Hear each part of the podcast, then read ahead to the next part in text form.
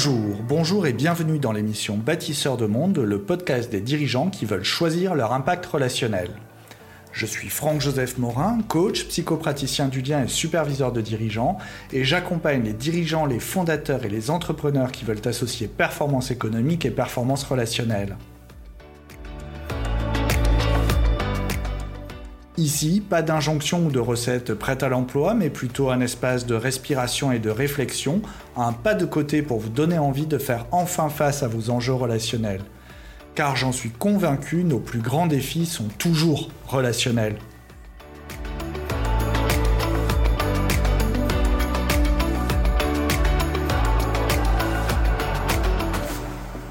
Cet épisode, je vous propose d'explorer le sujet des toxines relationnelles, ces poisons qui se glissent dans la relation et qui, au lieu de nourrir le mycélium, viennent plutôt l'intoxiquer et le mettre en péril. Ensemble, nous allons analyser et décortiquer ce qui fait qu'une relation se complique, comment notre système relationnel s'intoxique, mais aussi, de façon plus positive et pour sortir de ces schémas relationnels mortifères, déterminer quel processus mettre en place pour désamorcer ces bombes relationnelles et faire de la relation une solution plutôt qu'un problème.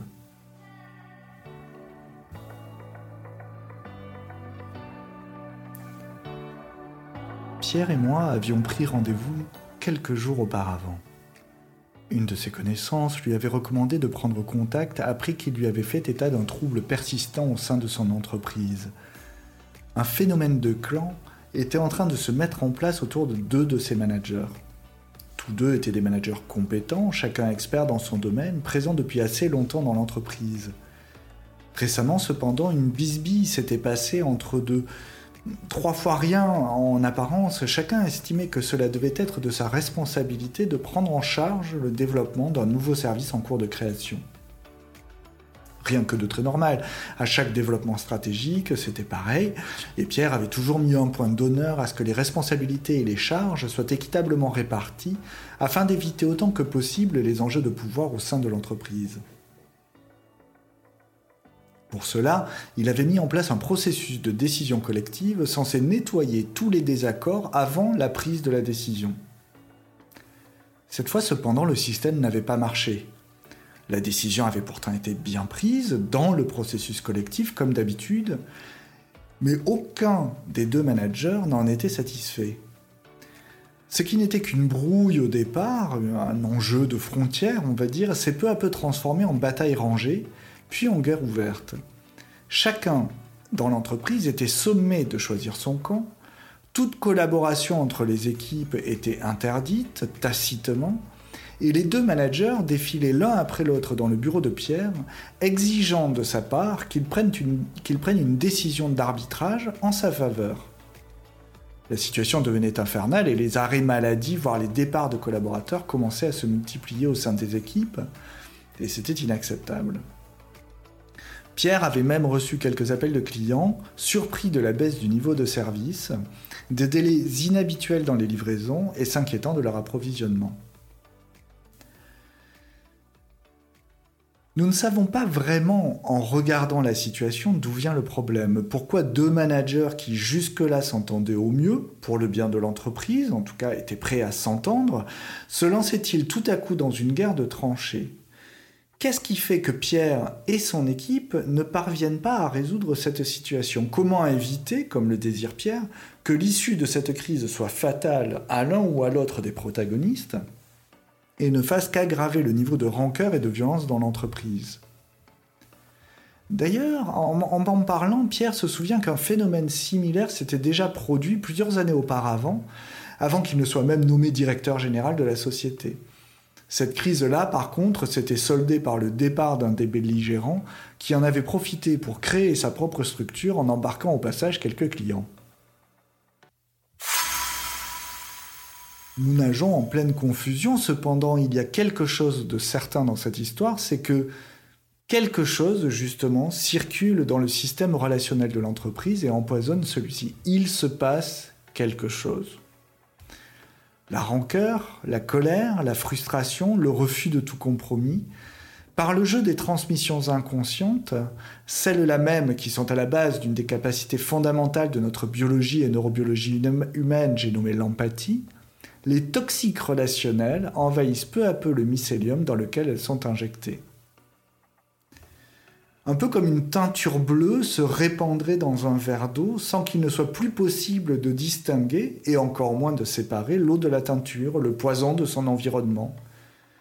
Si rien n'est fait, elles se diffuseront progressivement dans les moindres interstices du mycélium, et une fois qu'elles auront envahi le plus petit lien du système, les toxines commenceront à exsuder dans l'environnement pour contaminer également celui-ci.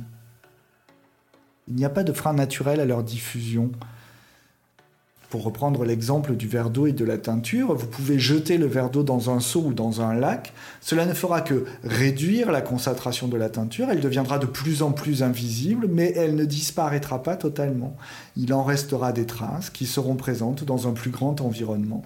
Ainsi, non seulement elle ne sera plus repérable, elle deviendra invisible, intangible, mais cela ne l'empêchera pas d'intoxiquer son environnement. Il en va exactement de même pour un poison invisible injecté dans un organisme vivant tel qu'une entreprise. Même à faible dose, la toxine est là, bien présente, invisible et pernicieuse. Ses effets se font toujours sentir, des fois à bas bruit, des fois de manière explosive. Ils ont ces effets sont par essence complexes, ils sont difficiles à repérer parce qu'il peut s'agir de petits dysfonctionnements interindividuels. Thomas et Jean-Philippe ont du mal à travailler ensemble pour des questions qui semblent tenir plus aux différences d'humeur qu'à une véritable mésentente, donc le management ne s'en inquiète pas et n'y prend pas garde. Mais les dysfonctionnements peuvent s'inscrire aussi à un autre plan, s'installer sur un autre plan. Deux équipes qui euh, devraient être complémentaires dans l'accomplissement de leur mission, mais qui finalement ne cessent pas de se mettre dans des situations de compétition interne. On a également vu des managers se disputer euh, dans des guerres de territoire stériles plutôt que de coopérer, alors qu'aucune raison ne semble s'opposer à leur coopération. Puis personnellement, j'ai déjà vu des codires ressembler à des cours d'école euh, lorsqu'une bagarre éclate entre deux élèves pendant la récréation et que chacun est amené à choisir son camp. Comment peut-on imaginer que de tels phénomènes n'aient aucun impact sur l'entreprise dans laquelle ils émergent? Les résultats en sont multiples. Euh, perte d'efficacité, perte d'énergie, perte de performance, épuisement généralisé, conflit permanent, pas de coopération, pas de collaboration, des doublons dans tous les sens, euh, un fonctionnement en silo qui ne fait que ralentir l'action et l'efficacité de l'entreprise. Bref, les effets en sont multiples. Mais quels sont alors les ressorts de ce que nous percevons comme toxique? Comment identifier ces toxiques relationnels et surtout comment s'en prémunir pour cultiver un mycélium relationnel sain qui permette à l'organisation de continuer à se construire et à l'entreprise de se pérenniser? Le seul moyen de détecter et identifier la présence de toxiques relationnels, c'est d'être vigilant aux effets qu'elles produisent sur le système, de savoir repérer leurs impacts sur le fonctionnement relationnel de l'organisation à travers leur impact sur le fonctionnement opérationnel de l'entreprise. Je parle des effets, mais en fait, je pourrais dire l'effet, me limiter à un seul. Car au final, sous une forme ou sous une autre, quelles qu'en soient les causes, l'intensité ou les origines, que ces effets perdurent ou soient ponctuels, la conséquence unique de la présence de toxiques relationnels dans le système, c'est d'y mettre de la violence. En m'appuyant sur les travaux de Cyril Bertrand, le fondateur du Neurogestalt Institute, il est possible d'identifier deux formes de violence relationnelle. Tout d'abord, la violence envers soi-même, celle que nous sommes capables de nous infliger à nous-mêmes pour éviter une situation potentiellement insupportable pour nous. Il y a également la violence envers les autres, celle que nous sommes capables d'infliger aux autres pour contrôler une situation qui nous est insupportable. Ici, je, voudrais ouvrir une parenthèse et apporter une précision. De mon point de vue, les phénomènes relationnels sont à la fois multimodiaux et multidimensionnels. Le mycélium relationnel, c'est pas un système en deux dimensions, un plat comme une assiette. C'est un système multidimensionnel, comme un système stellaire qui s'étend dans toutes les directions. Et c'est un système fractal, comme un arbre ou une plante, c'est-à-dire que euh, une cellule suffit à le reconstruire. Le tout est dans la partie. Ainsi, ce qui se produit dans la partie, mettons entre deux personnes, peut se retrouver à tous les niveaux de l'organisation. Au sein d'une équipe, entre équipes, avec d'autres entreprises, entre un individu et une équipe. Tous ces différents espaces ne sont que des différences euh, d'endroits d'émergence de la violence en quelque sorte. C'est parce que la violence émerge à plusieurs endroits qu'on peut dire que le système est contaminé et donc contaminant pour ses membres. L'image qui pourrait me venir le plus facilement, c'est euh, l'image du magma et des volcans. Le magma court sous toute la surface de la planète, mais il n'émerge à la surface, euh, à nos yeux, qu'à travers les volcans. Le volcan n'est pas le magma, mais le volcan est l'endroit d'émergence du magma. Il est la lunette qui nous permet de regarder le magma sous la croûte terrestre et d'en remarquer la présence.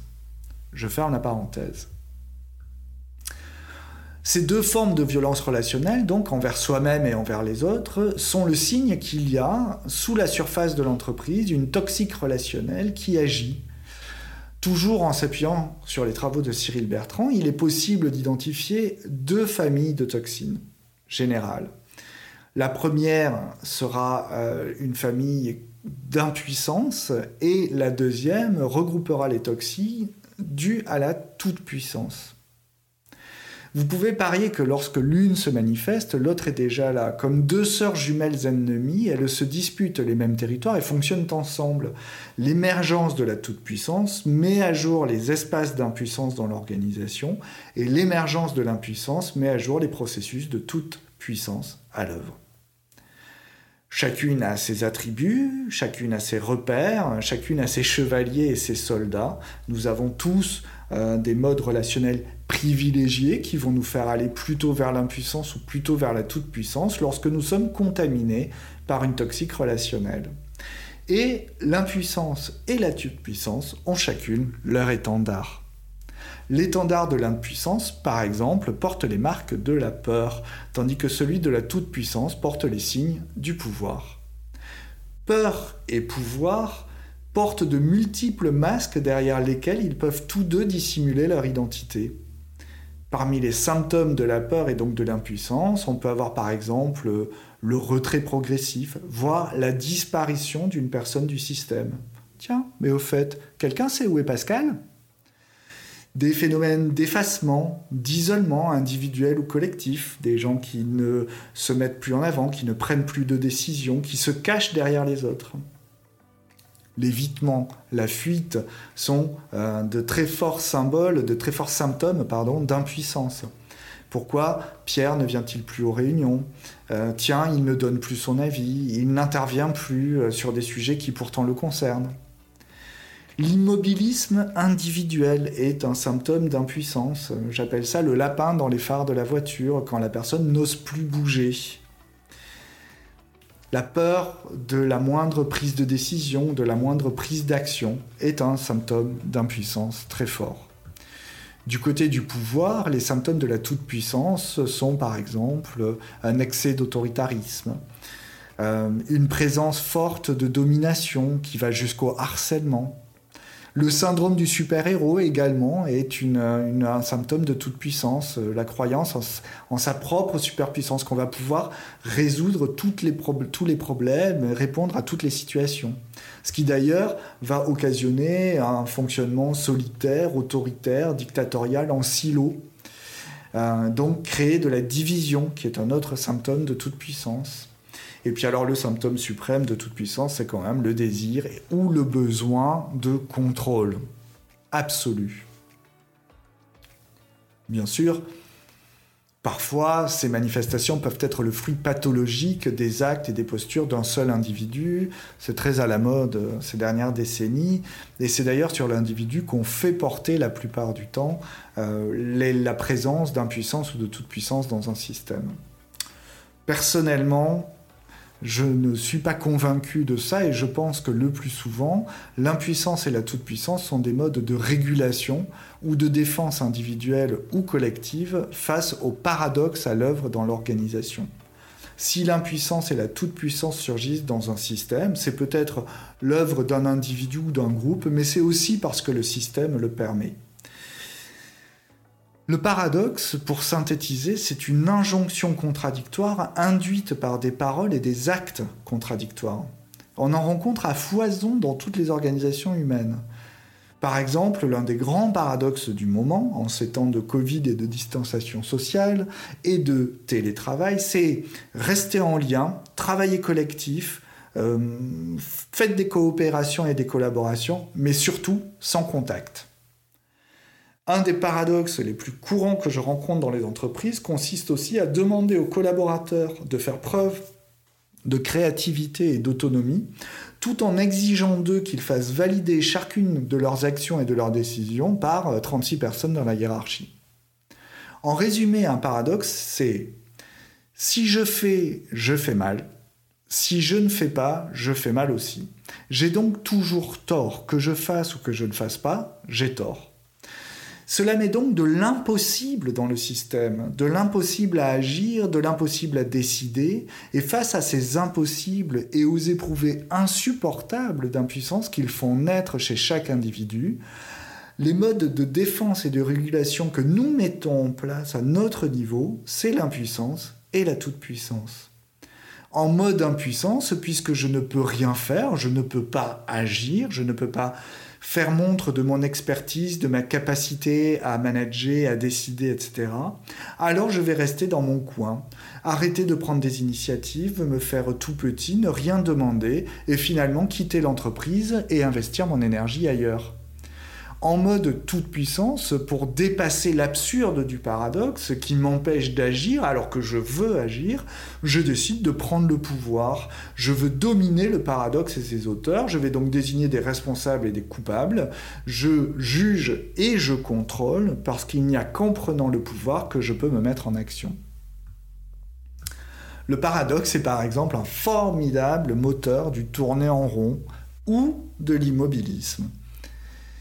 Bon, à faible dose et en conscience, l'impuissance et la toute-puissance peuvent parfois être nécessaires au système pour avancer, mais nous y reviendrons une prochaine fois. Le problème survient lorsque le symptôme de l'impuissance ou de la toute-puissance, enfin le, symptôme de la circulation de ces deux phénomènes dans le système, se produit à de nombreux endroits de l'entreprise, de manière permanente ou répétée, et vient bloquer, voire empêcher l'action de l'entreprise. Tout paradoxe injecté dans un système relationnel par essence dynamique va se répandre comme la teinture bleue dans l'eau claire et va contaminer tout le système ainsi que le fonctionnement de tous ceux qui y sont rattachés. Imaginez que tout le monde décide soit de ne rien faire, de ne plus rien faire, soit de prendre le pouvoir. Vous imaginez en termes d'efficacité ce que cela représente pour l'entreprise. Qu'ils trouvent leur origine à l'intérieur ou à l'extérieur du système, qu'ils soient le fait d'un seul individu ou d'une histoire collective, ça n'a pas d'importance. Leurs effets se font sentir dans les moindres interstices de l'organisation, impuissance et toute puissance prennent toute la place. Comment faire donc pour chasser ces toxiques relationnels du système contaminé? Ça ne se décrète pas par l'addition de règles et de procédures. Beaucoup ont essayé, énormément ont échoué non plus que cela ne peut s'effectuer sur un claquement de doigts ou sur un coup de poing sur la table. Les toxines émergent la plupart du temps à la frontière entre la structure et l'organisation, c'est-à-dire entre les procédures structurelles et les processus relationnels humains, dans une zone un peu de flou, un peu de confusion. Ainsi, la première piste, la piste structurelle de résolution des problèmes, hein, pour aider à dépasser les dysfonctionnements relationnels, c'est de traquer et chasser les paradoxes dans l'entreprise.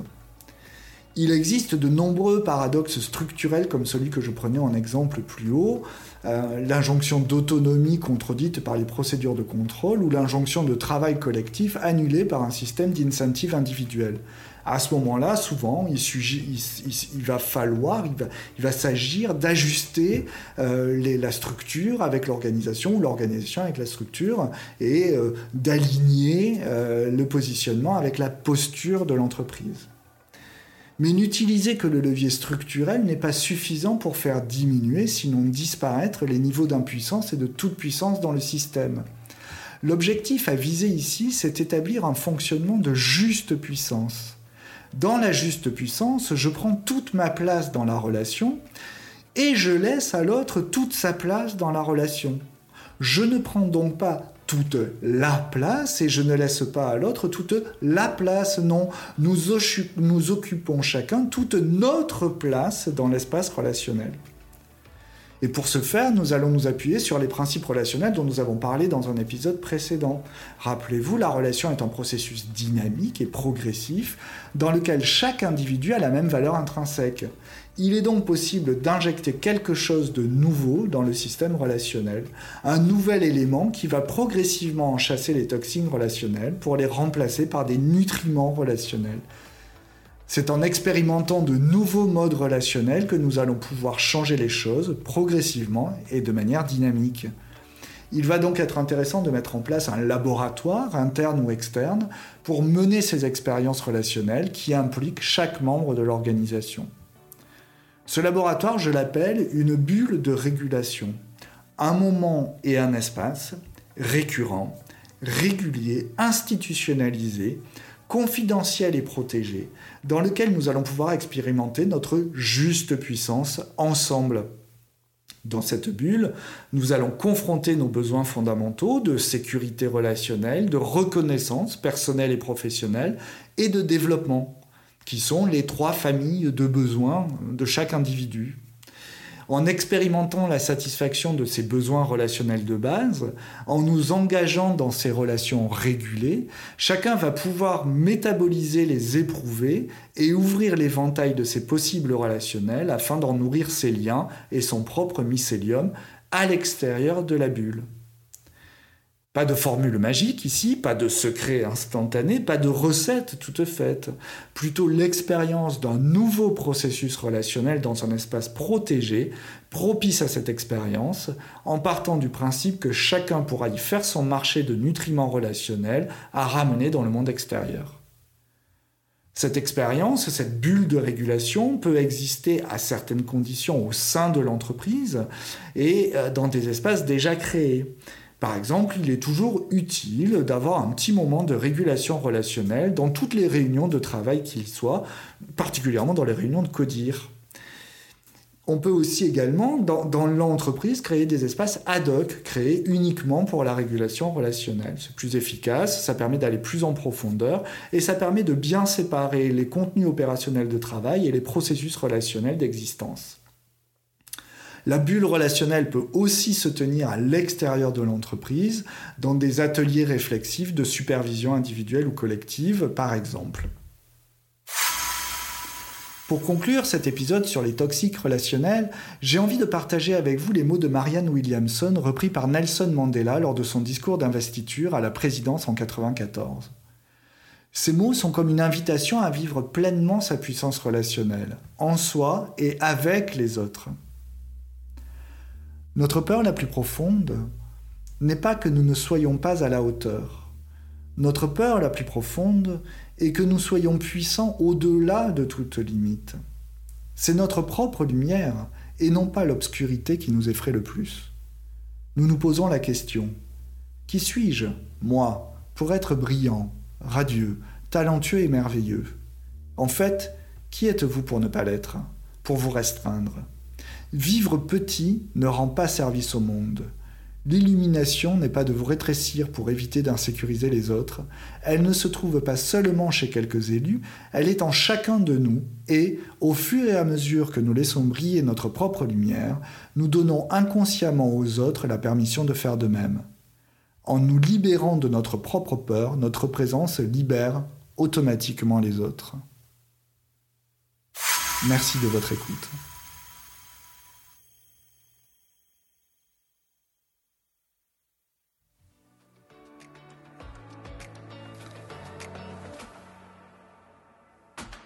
Merci d'avoir écouté cet épisode de Bâtisseur de Monde. S'il vous a plu, n'hésitez pas à laisser un commentaire. Également, si vous désirez que Bâtisseur de Monde traite un sujet ou une question en particulier, utilisez les commentaires ou envoyez-moi un message à frank at mycelium-consulting.com. Vous pouvez retrouver tous les épisodes de l'émission en vous abonnant à la chaîne YouTube de Mycelium Consulting ou à Bâtisseur de Monde sur vos plateformes d'écoute préférées, Deezer, Spotify, Apple Podcast, SoundCloud. Nous pouvons aussi nous retrouver sur le site internet de Mycelium Consulting, www.mycelium-consulting.com. En attendant, je vous donne rendez-vous dans 15 jours sur vos plateformes de streaming en audio ou en vidéo pour continuer à explorer votre impact relationnel.